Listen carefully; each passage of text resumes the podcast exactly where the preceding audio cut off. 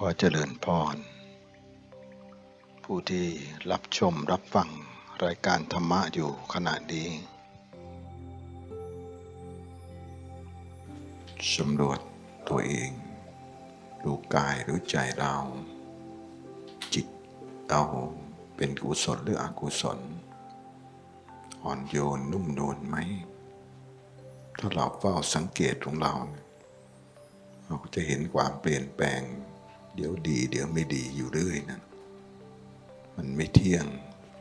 ก็คือบุคคลที่ยังฝึกอยู่ แต่ถ้าเราไม่ฝึก เราก็ต้องเวียนว่ายตายเกิด ทุกไม่มีวันสิ้นสุดจำเป็นต้องฝึกแล้วก็ฝึกบ่อยๆ ฝึกจนเป็นนิสัย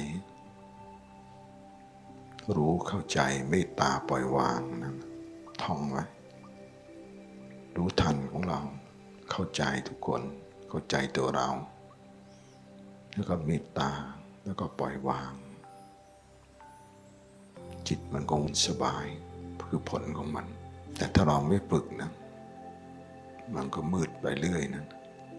อกุศลไปเรื่อย สัตว์โลกก็ย่อมเป็นไปตามกรรมแต่ถ้าเราเป็นคนที่ มือนฝืนใจหักดิบมาเรื่อยเนี่ยมันก็ง่าย เหมือนเราไม่ยอมแพ้มาโดยตลอดนะจิตเขาจะเข้มแข็งถ้าเราอดอดทน ทนได้ เราก็สบาย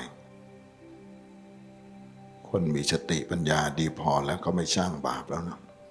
ไม่ก่อบาปสร้างเวรนะโดยเฉพาะมโนกรรมนะคิดไม่ดีนะ ส่วนใหญ่จะพลาดปล่อยจิต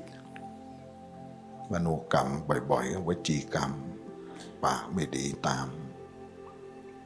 อาจีกรรมกายกรรมตามมาแต่ถ้าเราฝึกของเราเนี่ยไม่ว่าจะมายังไงเราก็รับได้หมด สติปัฏฐานสี่นะทางสายเอกนะมันง่วงมาเราก็รู้ว่าเออเราง่วง เราก็พยายาม หาวิธีไม่ง่วงก็ต้องเจอสักทางนะ แต่ถ้าเราปล่อยมันไปเรื่อย ยินดีนเพลิดเพลินไปเรียกนันทิเพลิดเพลินไปในความง่วงความเผลอเรียบร้อยนะ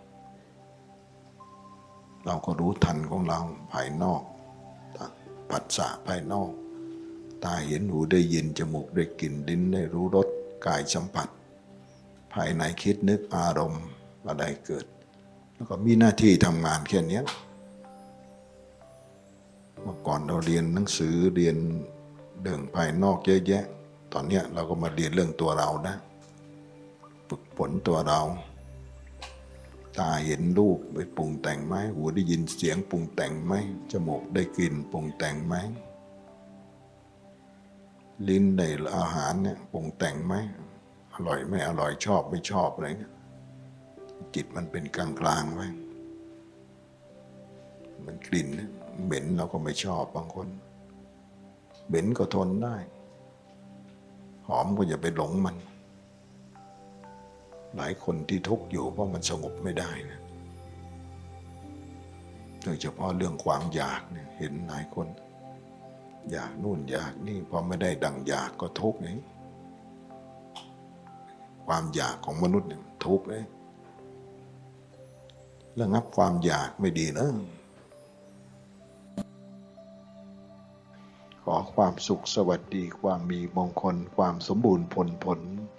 ทั้งทรัพย์ภายในทรัพย์ภายนอกจงมีแด่ทุกท่านด้วยเทิน